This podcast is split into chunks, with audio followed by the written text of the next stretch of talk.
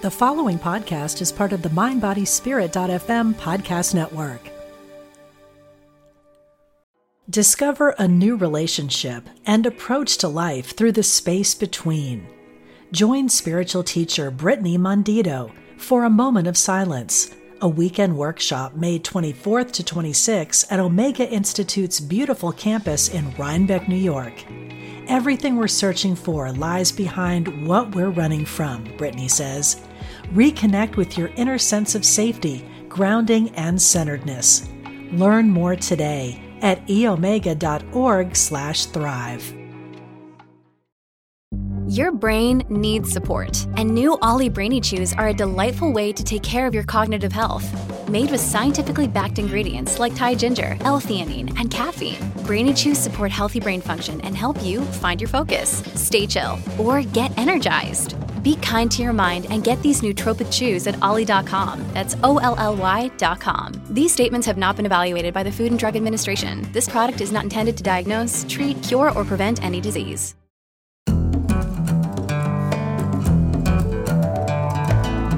From Spirituality and Health magazine, I'm Rabbi Rami, and this is the Spirituality and Health podcast. Thanks for joining us. Our guest today, Perdita Finn, is the co founder with her husband Clark Strand of the non denominational international fellowship called The Way of the Rose. Perdita and Clark were guests on this podcast a few years ago to discuss their book, The Way of the Rose The Radical Path of the Divine Feminine Hidden in the Rosary. Perdita has studied with many spiritual teachers and has apprenticed with the psychic Suzan Saxman, and we're going to talk to her about that, with whom she wrote a book called The Reluctant Psychic.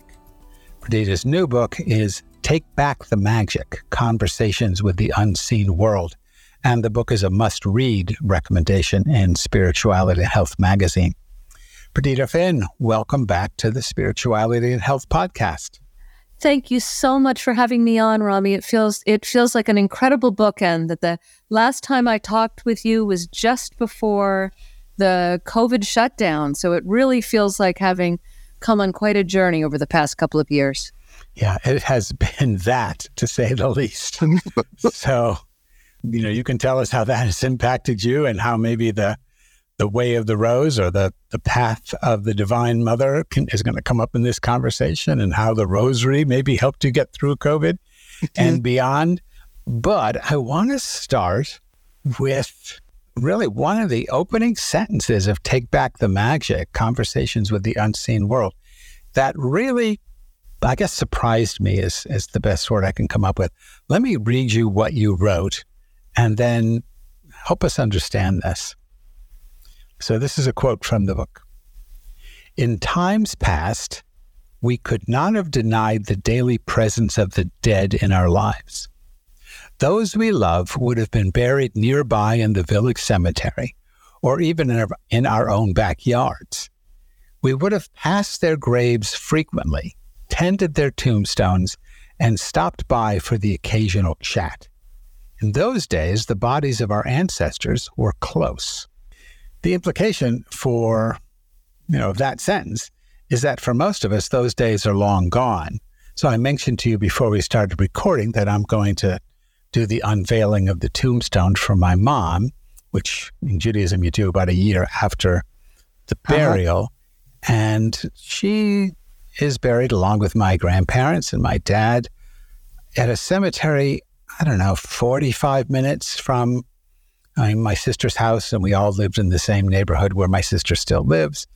So it's not convenient, and the cemetery is sprawling and it's confusing trying to find the gravestones and you know, the graves and all that. It's definitely not what you're describing.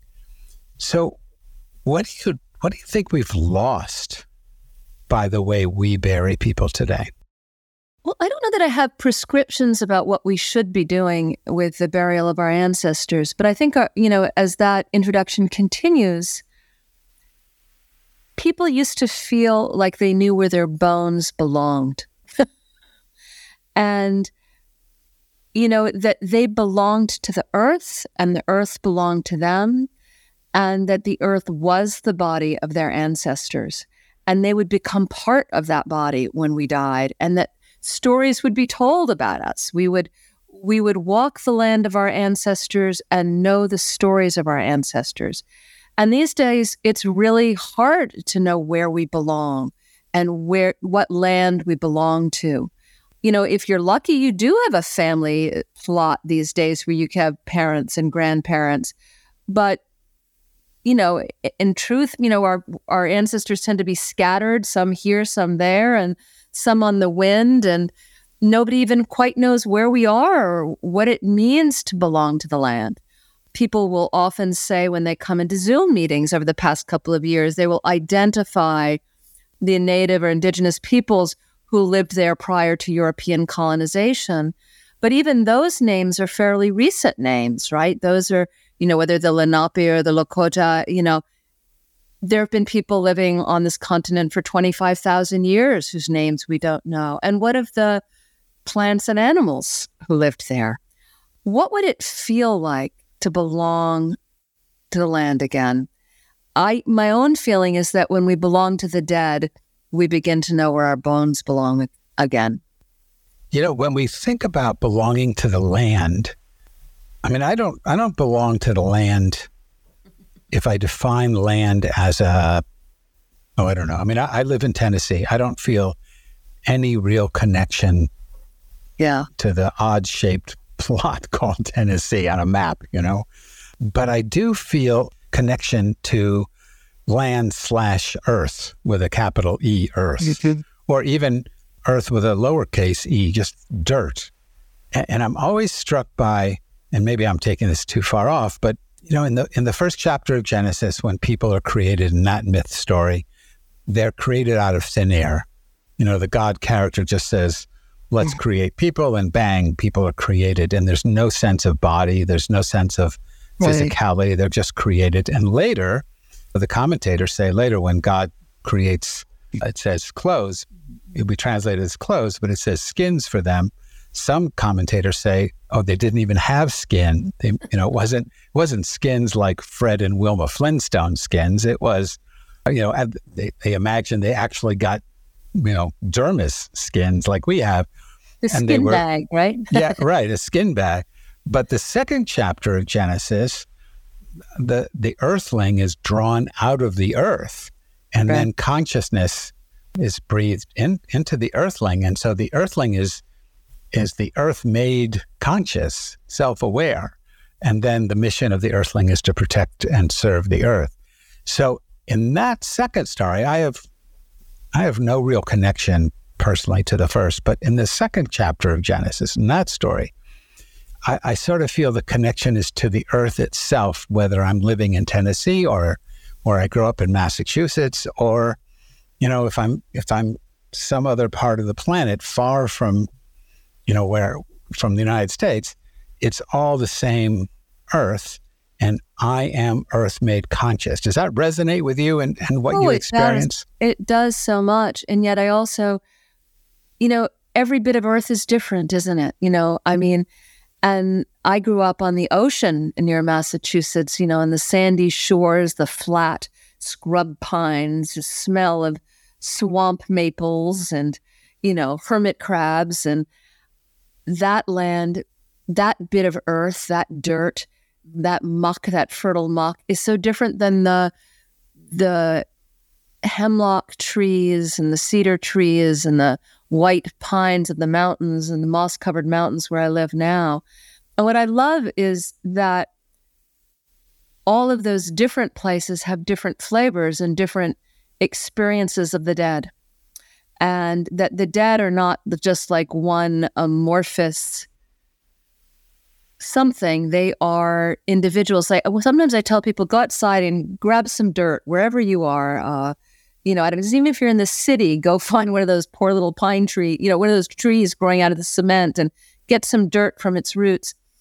And you're really literally holding the bodies of the dead when you hold the earth in your hand. You're holding the bodies of vanished plants, uh, vanished trees, vanished insects, vanished stones that were once oceans.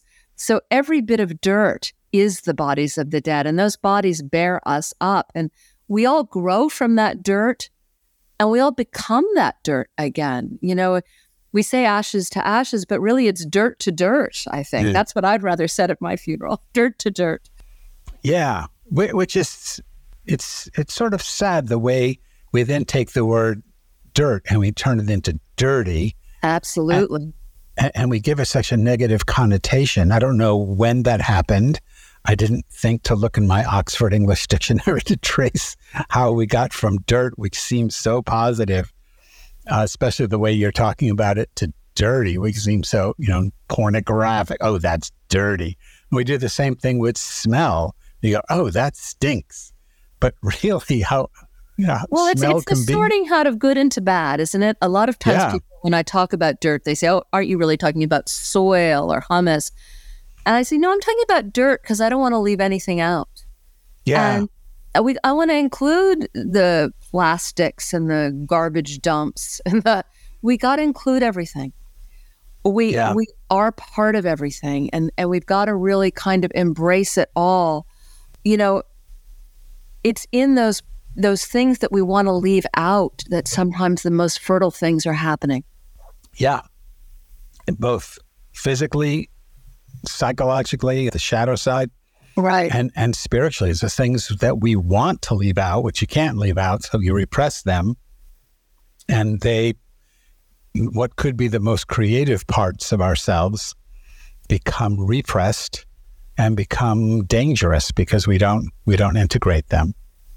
Right. So, so let's switch from because there's so much in your book that I can't make. I can't work this conversation logically. We're gonna have to make leaps. Okay. And I and I want to leap from dirt to ghosts. I don't believe in ghosts, but I've seen ghosts. I don't believe in much other than dirt, but I have also experienced both. so tell us about your first encounter with a ghost and what do you make of it? Well, I think we're all always having encounters with the dead. And I think I think such encounters used to be people's ubiquitous experience.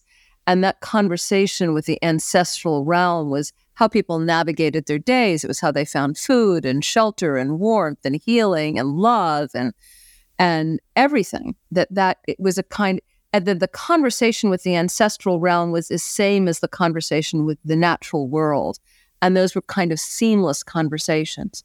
So I think the modern idea of the ghost or the haunting is very much an idea that emerges out of our need to make people frightened of the conversation with the other side. And and that was really, you know, that has has a long history of spiritual authority trying to get people to stop talking to the dead and listen to them instead. And when we get our guidance from, I always say the dead are so much more trustworthy than the living.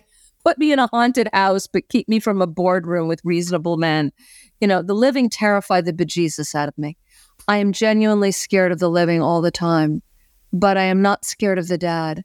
But the dead can be frightening sometimes because it's hard to get the attention of modern people.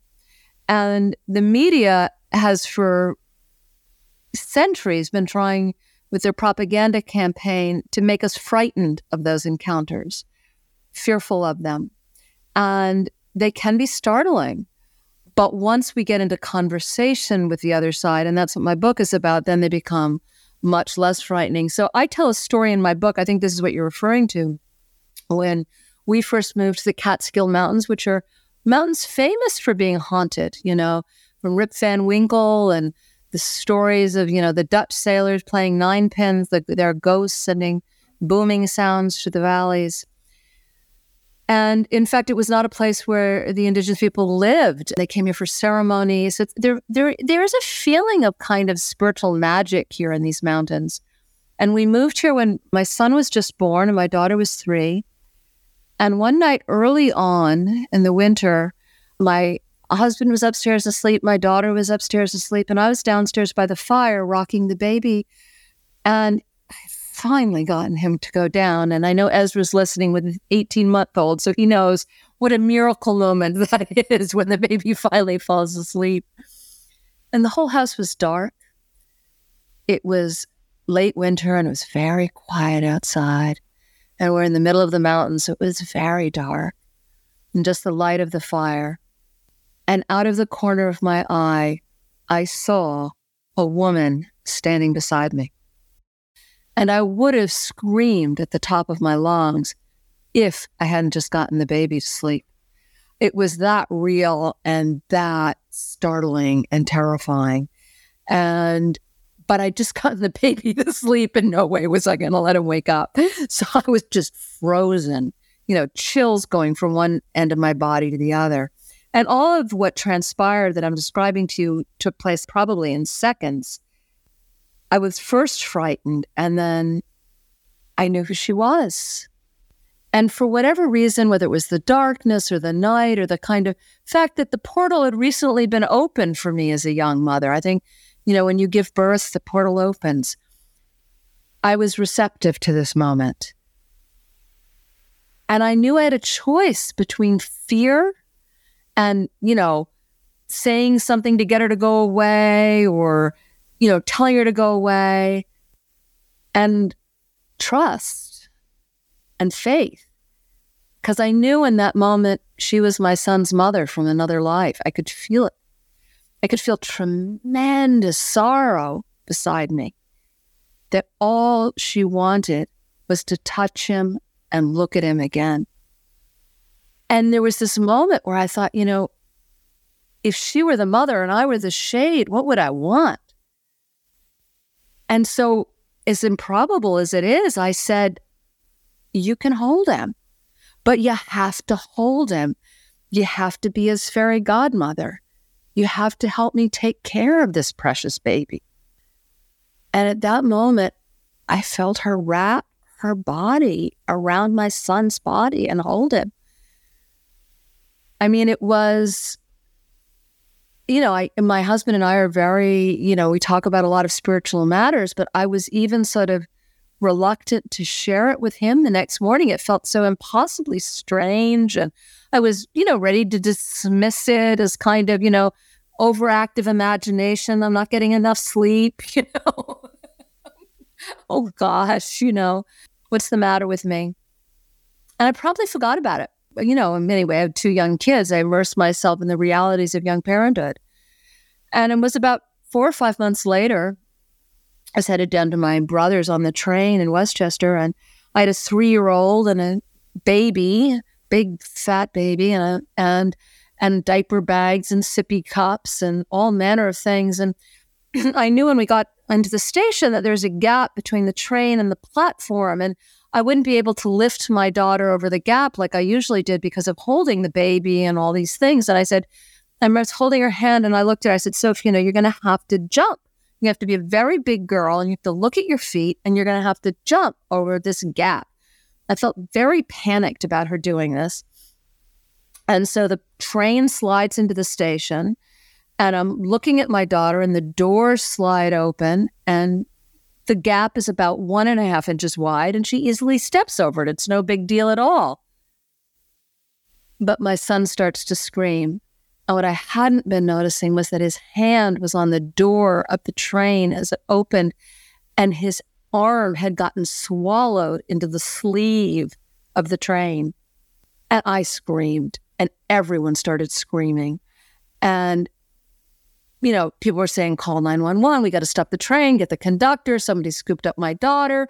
I'm screaming. The conductors are yelling at me, don't touch, don't pull. He's going to lose his arm. We've got to get the ambulances here. We're going to call the hospital. We're going to alert them that you're bringing him in. I mean, it was terrifying. I mean, terrifying. And and my baby is crying and my daughter is crying and going mommy mommy is our baby going to die you know and everyone's crying and all these conductors and policemen come out and they decide to manually open the door and they've got the ambulance and the EMTs are there and they've let me know that they're immediately going to put on a tourniquet and we're going to immediately go to the hospital and they start to slide open the door and he's fine his arm is fine, not a scratch. Everybody cheers. And the police take me, I'm a puddle, to my brother's house. And I tell the story and everybody, you know, listens. And much later that night, after both kids were asleep beside me and I'm in the darkness, I remembered the woman who showed up. And in the darkness, I said to her, you know, big help you were. I thought your job was going to be to protect my son. And I heard a voice as clearly as I've ever heard a voice in my life. And she said back to me, Look at his arm. I've never stopped calling on her. He's a daredevil. He's 27 now. He does incredibly risky things all the time, and I call on her every day to take care of him. Discover a new relationship and approach to life through the space between. Join spiritual teacher Brittany Mondito for a moment of silence, a weekend workshop May 24th to 26th at Omega Institute's beautiful campus in Rhinebeck, New York. Everything we're searching for lies behind what we're running from, Brittany says.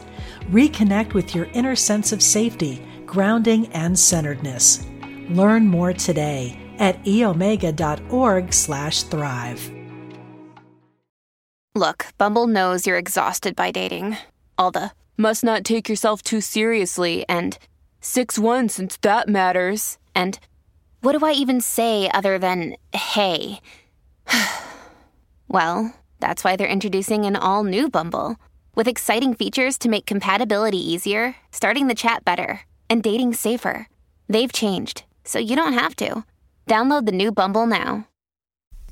It's such a powerful story. I mean, it, I mean, hearing you tell it, even more powerful than than the way you write it in the book. I have, I have to say, I, I I'm going to share with you a much shorter story because I our listeners should know that not all of these ghost stories are so powerful and dramatic.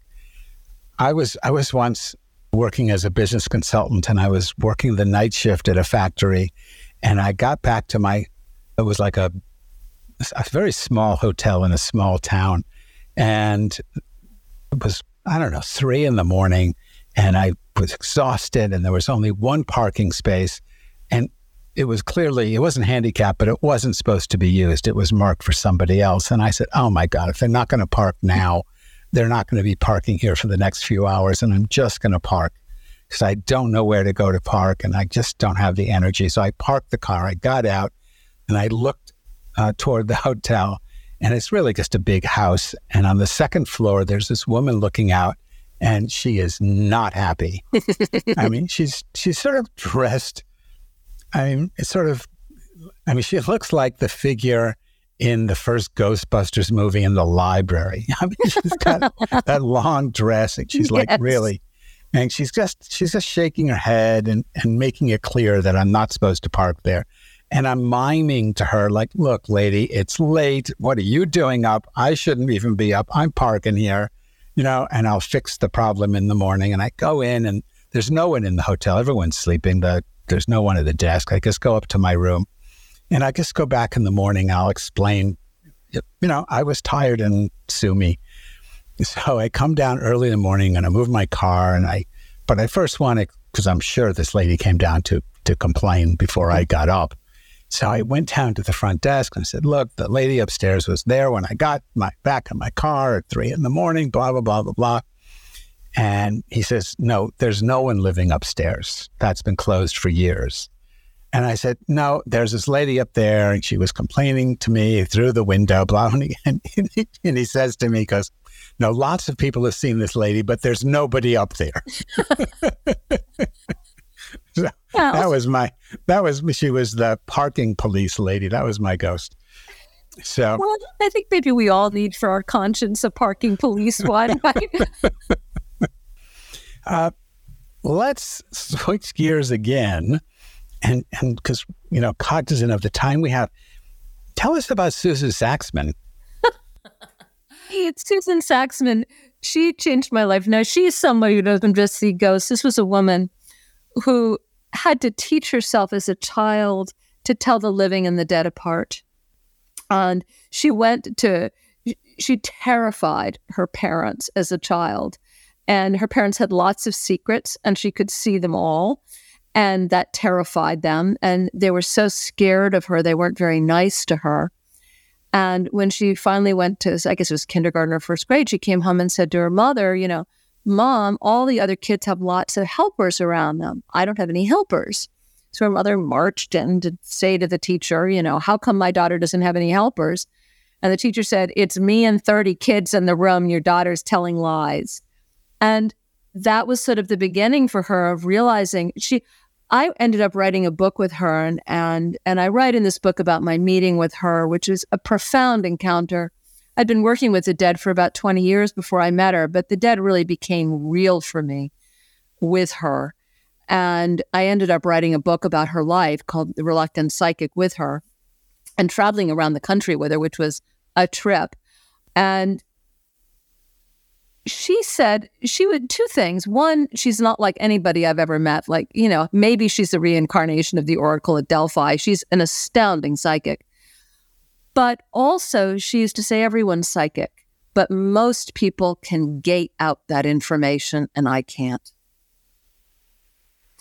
And what I learned being with her was how much of what she did was happening to me and I was ignoring it. And I think that's what's true of most of us.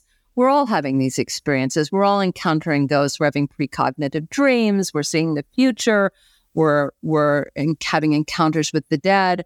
But we've learned to kind of be modern people and to gate out most of these experiences. I think a lot of the interest right now, even in psychedelics is a desire to get rid of some of that gating. I always say, just work with the dead with me and you don't need any drugs. I can show you what it's like to do it without drugs. Yeah, this is your brain on the dead. right. this is your brain on drugs. It, and, and, and, and it's more reliable and more intimate, actually. So, with that in mind, let me ask you another question because you and I share uh, along with Clark, I think. Uh, but but certainly you and I share this deep love for the mm. Virgin Mary. Yes, and we both see her uh, as one of the faces of the Divine Mother. Yes, and yeah, you, you have this wonderful story in the book about finding the statue of Mary. that Clark had this vision, and you you you found this statue. Uh, that, that, the story itself was was really wonderful. You can you can tell us that if you like in a in a short version. But I'm also interested, and, and I think our listeners would be interested in why do you think the mother is so important at this time in our history? Well, let me say what I mean. I think you know it's been a journey for me with the Dark Mother, and I understand her as the earth you know, as her body is the body of the earth, I understand her as the cosmos, the mother of the cosmos, the dark matter of the, universe, the womb, the womb of the cosmos. And I also think that she is the body of the dead. Just, you know, the Clark and I say we sometimes write about the dark, the dirt, and the dead, and they're all one. I think when we die, my own experience is that I mean, I, I think we have many lives many, many, many lives. And I don't, I think that, that living inside the short story of a human life has made us very violent and very disconnected from everything that is. And if we look at the world around us, it's not lived in straight lines, it's lived in vast circles.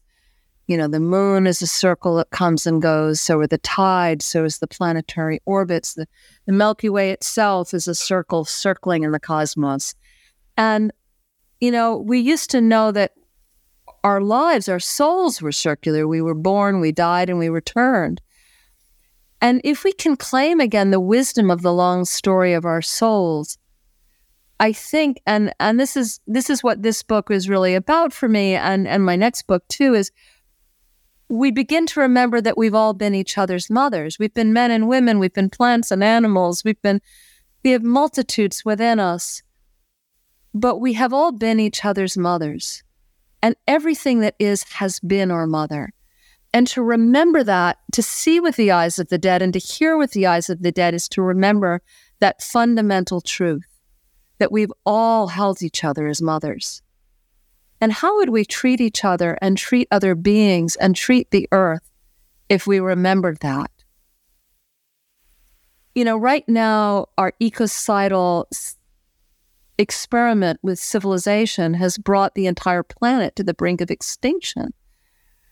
And, you know, it, it's a short story with a bad ending.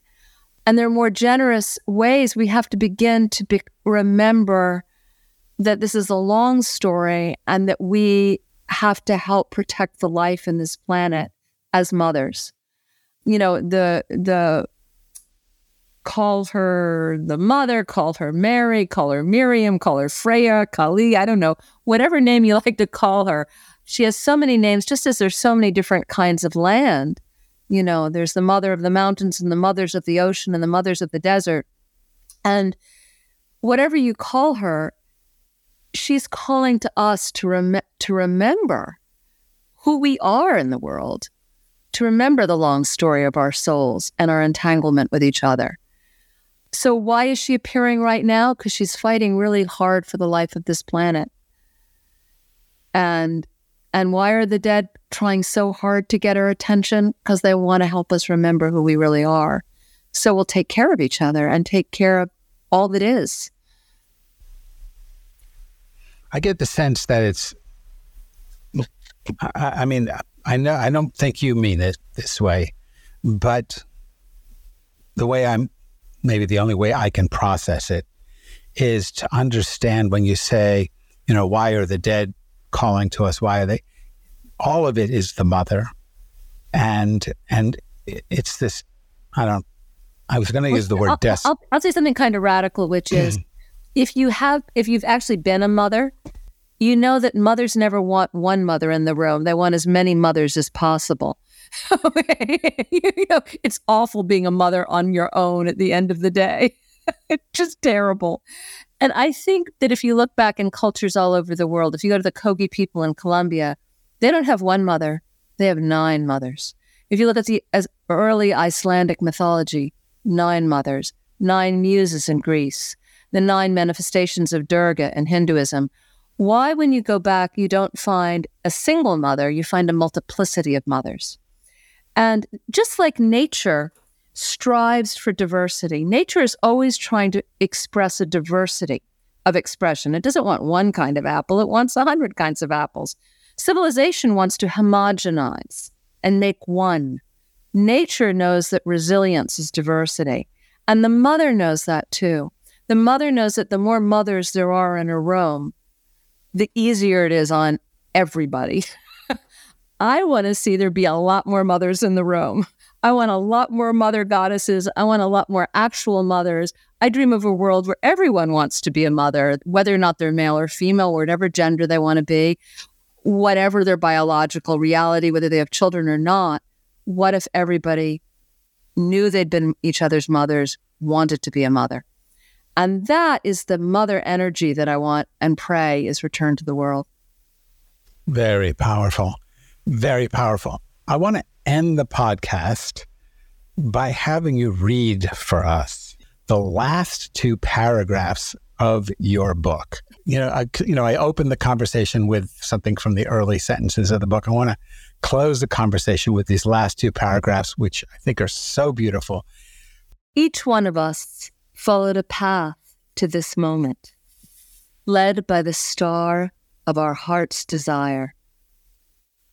We arrived in this life with prayers on our lips, with parents and children we wanted to see again, with songs we wanted to sing, work we wanted to do, and stories we wanted to tell. No one is here by accident. No life is a waste of time or a mistake. In nature, nothing is useless, nothing is thrown away. All becomes dirt, all becomes nourishment, all becomes life all over again. The dead will give us the confidence and the courage to step into the dark and look up at the vast black expanse of the universe. Some people believed that the heroes and heroines of old became stars when they died.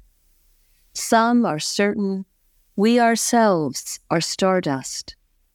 Perhaps it's all true. We have been stars. We will be stars. And the stars above us will guide us wherever we go.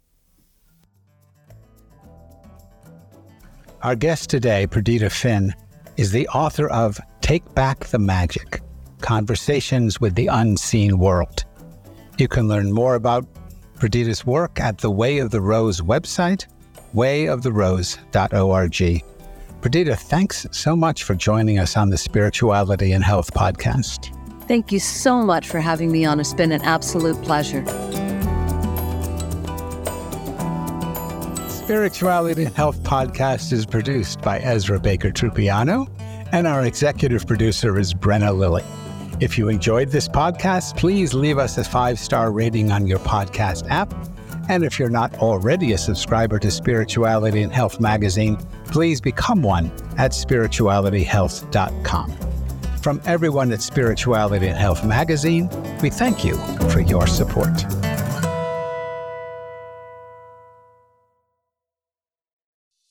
Intuition is our spiritual GPS and the single best tool that we have for navigating our lives. I'm Victoria Shaw, and on my Intuitive Connection podcast, I will share with you the ways to connect with your intuition and awaken the gifts of your soul. In each episode, I'll draw on my own intuitive gifts and my training as an Ivy League trained counselor and psychologist to help support you in reaching your highest potential. Start listening now on Mind Body Spirit FM Podcast Network or wherever you find your podcasts.